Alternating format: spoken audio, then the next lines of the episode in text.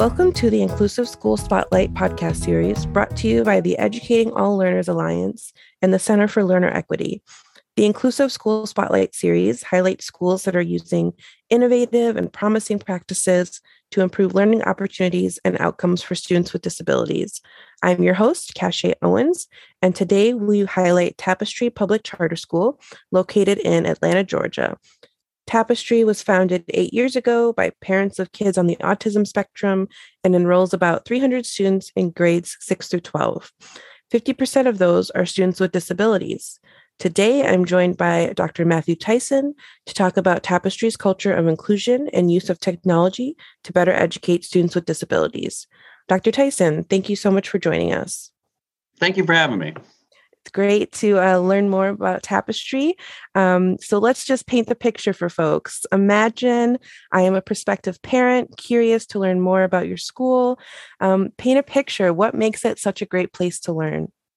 Sure. Um, Tapestry offers an inclusive environment, an authentically inclusive environment, which is very difficult to find nowadays. Um, mm-hmm.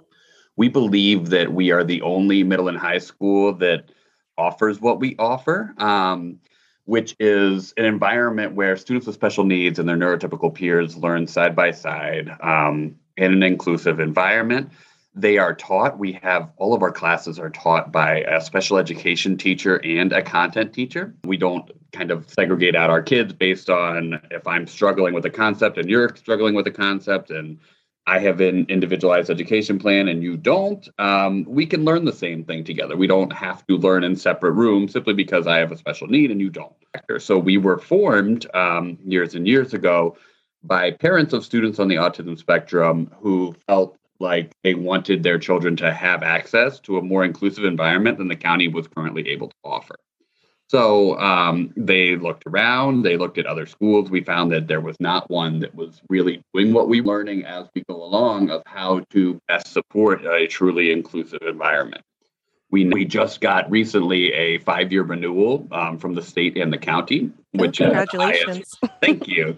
that's the that's the most years that you can get. So we're really excited about that. We just made it through accreditation, um, and we just got STEM certified as well. And our school now, um, our growth has surpassed that in terms of student academic growth has surpassed that of the county, um, even through the pandemic. So that's been really exciting for us as well. Um, one of the pivotal features that we have is we're a small school. We believe that's part of our success.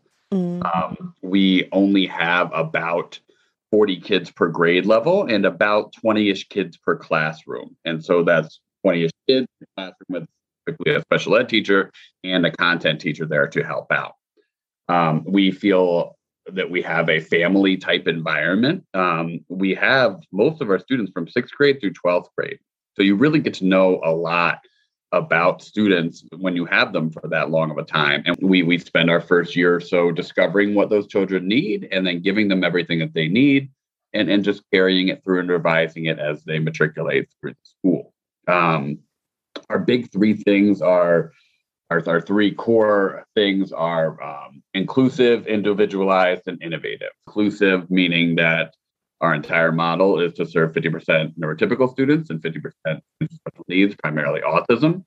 Um, our innovative model, we are a technology based school and we believe in being at the forefront of education as it moves forward. And with education changing so rapidly today, our status as a charter school enables us to quickly adapt and make decisions that are what's best for our school community rather than waiting to hear things from on high from the um, district right. with their 10,000 or so students that may not be the needs of our kids specifically.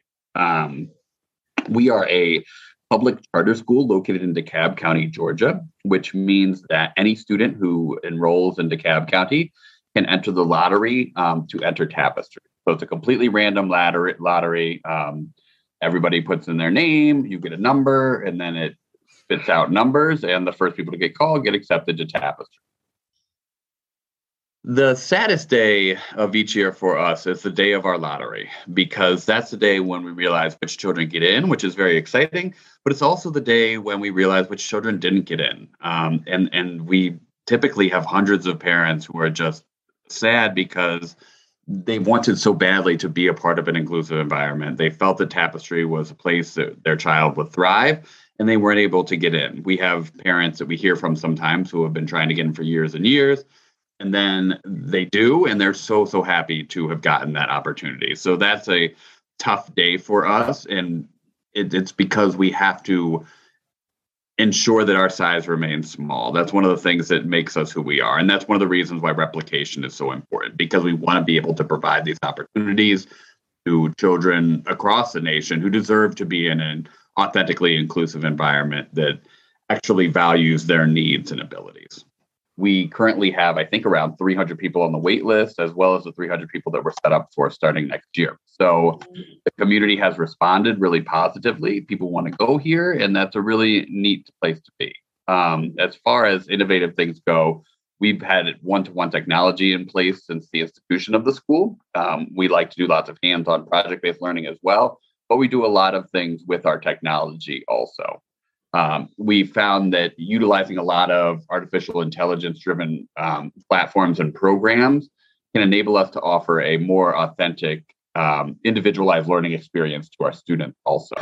Individualization is another one of the core tenets of Tapestry, and that's the, the belief that no two students learn exactly alike. There's a lot of different types of learners, there's a lot of different types of um, how children perform in the classroom um, how best can they show what they know? So by being individualized we're able to really get down to the nuts and bolts of what this child knows how they learn best how they can show you what they know the best so that we're able to have a pathway through school that makes sense for every child where we are accelerating and remediating as needed based on the skill set that each individual student um, displays when they read Wow, it really sounds like a, a 21st century school. Thank you. so you talked a bit about um, sort of the core tenet of inclusion woven all throughout the tapestry. Um, no pun intended there. Um, can you talk a bit about um, sort of what does an inclusive classroom look like at Tapestry, and and on the flip side, what are maybe some obstacles that you encounter with this model? Yeah, absolutely. Um, we found that I'll start with the obstacle part. I came from um, uh, uh, public education as well. And there's a lot of things when you jump from public to public charter that you um, kind of take for granted. So we don't have all of the um, access to all of the different things that the county has in terms of um, here's how we do things at the county level. They have their own HR, they have their own finance department, they have their own and, and for a sure. charter, we don't we don't have any of that. So there's a lot of finding things out on our own of what makes sense for the school. So that that's an obstacle as well as um, finding teachers that can succeed with this model because not every teacher can. It's not mm. a traditional model. If you're comfortable standing at the front of the classroom lecturing the students, um, we might not be the best fit for you in terms of a school. We believe in hands-on activities, student-centered um, work, and, and things that really get the kids involved with the material. So we found that a lot of times people who um, don't have a lot of teaching experience do well because there's less um, unlearning of practices that maybe aren't the best anymore. Finding people who understand that every kid is unique and that um, just because this child gets this support, it's not unfair. It's that's what equity is. Um, every child may need different support in order to succeed, and our job is to find what they are and to put them in place so that our kids can succeed. So you talked a bit about how technology is really central to Tapestry. Um, can you maybe share some ways that Tapestry utilizes technology? Uh, maybe you even have a favorite success story of a student engaging um, with one of the various platforms. Absolutely. Um, I recently was published in the Journal of Educational Administration. Um, I wrote an article on, on a study that I did on how educational leaders are utilizing artificial intelligence in their schools. A lot of ways that they it, it can be used. I'm talking about adaptive programs specifically um, that enable our students to move forward at their own pace without having a teacher directly next to them um, looking over their shoulder we use a mathematics program and an uh, English language arts program that are both adaptive. So that means a student can log into them at any point, um, the ELA one or the math one, and it will kind of Um, it'll jump them up to wherever their level is the last time they let off the program. If I was working on fractions, the next time I get on the program, it's going to give me fractions. Even if the person next to me is not at that level or they've surpassed that level, it's going to give me exactly what I need next. It's going to give me a couple of um, problems. I will work through them. It'll give me feedback. And then once it believes that I'm ready to move on, it'll assess me, it'll move me on to the next topic, but it will remember to go back periodically to ensure that I'm retaining that knowledge. Um, and, that has been really pivotal in terms of being able to really get a feel for what your children need. Um, because a lot of our kids have splinter skills. So they have, they may be in eighth grade, but they're missing a concept from fourth grade or from sixth grade or from somewhere along the line. And as a human math teacher, it's impossible to keep in your head your 40 kids per grade level, everything that they've mastered or not mastered through their entire mathematical careers. Whereas this program knows, and not only does it know, but it can go back, it can assess, it can help shore up the deficit areas by jumping back and giving the child stuff they may have missed years earlier. And it can help push them forward so that they may surpass that level um, of eighth grade math and move on to what they're ready at. Um, and then that's been useful too because a lot of our kids are successful at one subject, but maybe they're not as comfortable in the other one. So this can enable a child to really fly forward as far as they can go in math, but and conversely, in the ELA program, maybe they need a little extra work um, remediating concepts from the previous year, and it will give them that. So this is just one. We find that having these tools um, of adaptive programming driven by AI means that we can um, offer a educational experience for our kids that's more individualized. It's almost um, we believe that it's best as a tool but not to become overly reliant on it. So as a tool in a teacher's toolbox um, it can help to allow for more small group activities because really that's what we want. We want one-to-one learning with teachers and we want small group activities where it's not we we have very little whole group instruction here. We don't believe that's super effective. Um, but small groups can work in a variety of different ways where you have um, one group working with a co-teacher another group working with a content teacher and another group working on adaptive programming. So using it as a way to kind of set up your instruction so that it's not everything that the children are doing all day but it's one thing that they can be working on while other children get different types of learning that helps to max out the individualization that we're able to offer. Um, and that that's kind of the sweet spot that we feel where we shouldn't walk in and see everybody on computers for the entire class period, but as an essential element of instruction, we feel that it really helps our kids, particularly given that the um, skill sets that employers are looking for are changing so rapidly nowadays. We want to ensure that our kids have those 21st century skills that are going to get them a job and going to get them into college when they graduate from Tapestry. Our graduation rate was 100% last year, and we're really, really proud of that, particularly given that we have that proportion of students with disabilities.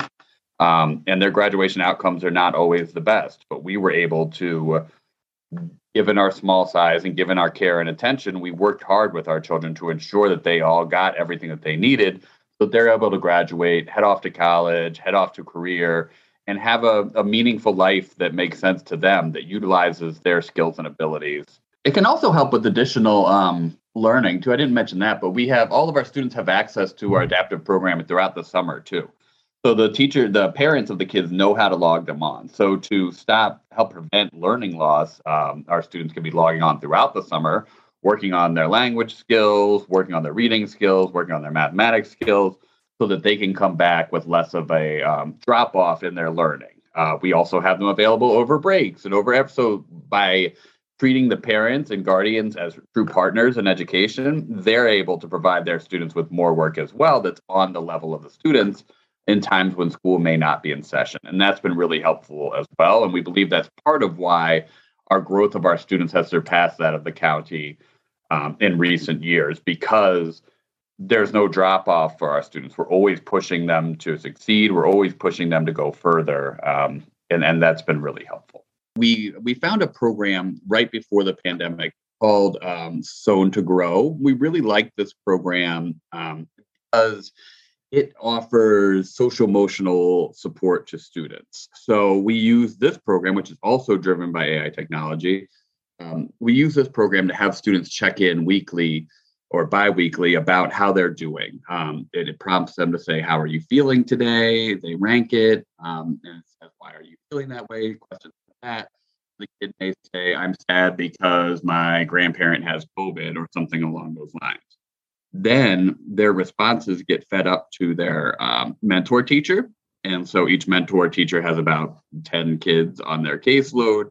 Um, they are responsible for responding to that child. And there's a there's a way to easily um, send any comment that the child makes to the counselors as well or to our mental health services. So we're able to um, push things up to that level when we need to um, to ensure that our students feel comfortable in their school environment from an administrative standpoint i am able to click a button and see how the entire school is doing social emotionally. I can see who the happiest kid on each grade level is, who the saddest kid is that week, um, so that I can tell our student support team, hey, we need to reach out to this child, we need to speak to this child, so that we can ensure that they're on our radar so that we can help them get back to where they need to be as soon as possible. So that's been really key. It would have always been pivotal, but getting it at the time that we did when we were going through the pandemic um, was really useful to us. As, as someone who's a parent to a child with um, both splinter skills and some social emotional needs, it sounds like um, he he may be somebody who would love this kind of technology use. So I can really appreciate that. Um, so, we have heard about some really innovative practices happening at Tapestry from a wraparound inclusive model um, for all students to really cutting edge technology being used. So, some school administrators out there may be listening, thinking, wow, I really would love to implement this at my school. What advice would you have for, for those folks? Um, I would say reach out to Tapestry. we, we speak about um, why we feel inclusive environments are necessary and also how to implement them. So um, we do a lot of work with other schools as well, showing them kind of here's why we exist, um, here is what we do, here's what we do that we feel um, improves educational model for everyone. And our goal um, as a school is to replicate. Our goal is to create other tapestries nearby and across the nation to hopefully be able to offer authentically inclusive environments to as many kids as we possibly can. Um, authentically inclusive to me um, personally means that there's no option to not be inclusive. So a lot of schools may have an inclusive class or two, but the bulk of the school is children with disabilities and one set of classes with neurotypical children another set of classes. Here at Tapestry, we don't have that option. All of our school, all of our classes are um, co-taught. So there's no opportunity for I'm I'm neurotypical. I should have my own set of class. That doesn't exist here. Um, if you go to Tapestry, you are in a co-taught class because that's what we offer. Um, so you are with your peers who have special needs um, throughout the day, throughout all of your classes, rather than maybe you have PE in some schools with with children with special needs, but that's the only time when there's that interaction. Here, you are with all of your peers all day. Um, we value that. We think that we learn a lot from each other. And we think that that helps foster better students is to be in an environment that's actually inclusive where they're around their peers and they're learning from them just as their peers are learning from them. Um, that I think is the core of what it means to be authentically inclusive. Uh, hopefully, by um, forming more tapestries, we'll be able to better meet this need um, and, and and change education as a whole. Uh, education should be more inclusive. There's no reason why we should still be segregating kids in corners of the hallway because they don't learn the same way that every other child does. There's ways to fix this, and that's what we are trying to do as a school. Sure. And so, if folks want to learn more or reach out to Tapestry, where should we direct them? Um, you can check out our website; is a good place to start. Tapestrycharter.org. Um, and you can find all of our um, basic information in there, as well as upcoming events and meetings and that type of thing as well. Lovely. Well, thank you so much for joining us, Dr. Tyson. Uh, thank you all out there for listening to the Inclusive School Spotlight series. This podcast, again, is brought to you by the Educating All Learners Alliance and the Center for Learner Equity. For more resources and practical approaches that educators can use to enhance opportunities and outcomes for students with disabilities, check out the Educating All Learners Alliance resource library by visiting educatingalllearners.org and clicking the Resources tab. To learn more about the work of the Center for Learner Equity, check out centerforlearnerequity.org. Thank you again, Dr. Tyson, for joining us. We still appreciate it. Thank you for having me. And uh, please feel free to check out our uh, additional episodes in this series. Thank you so much.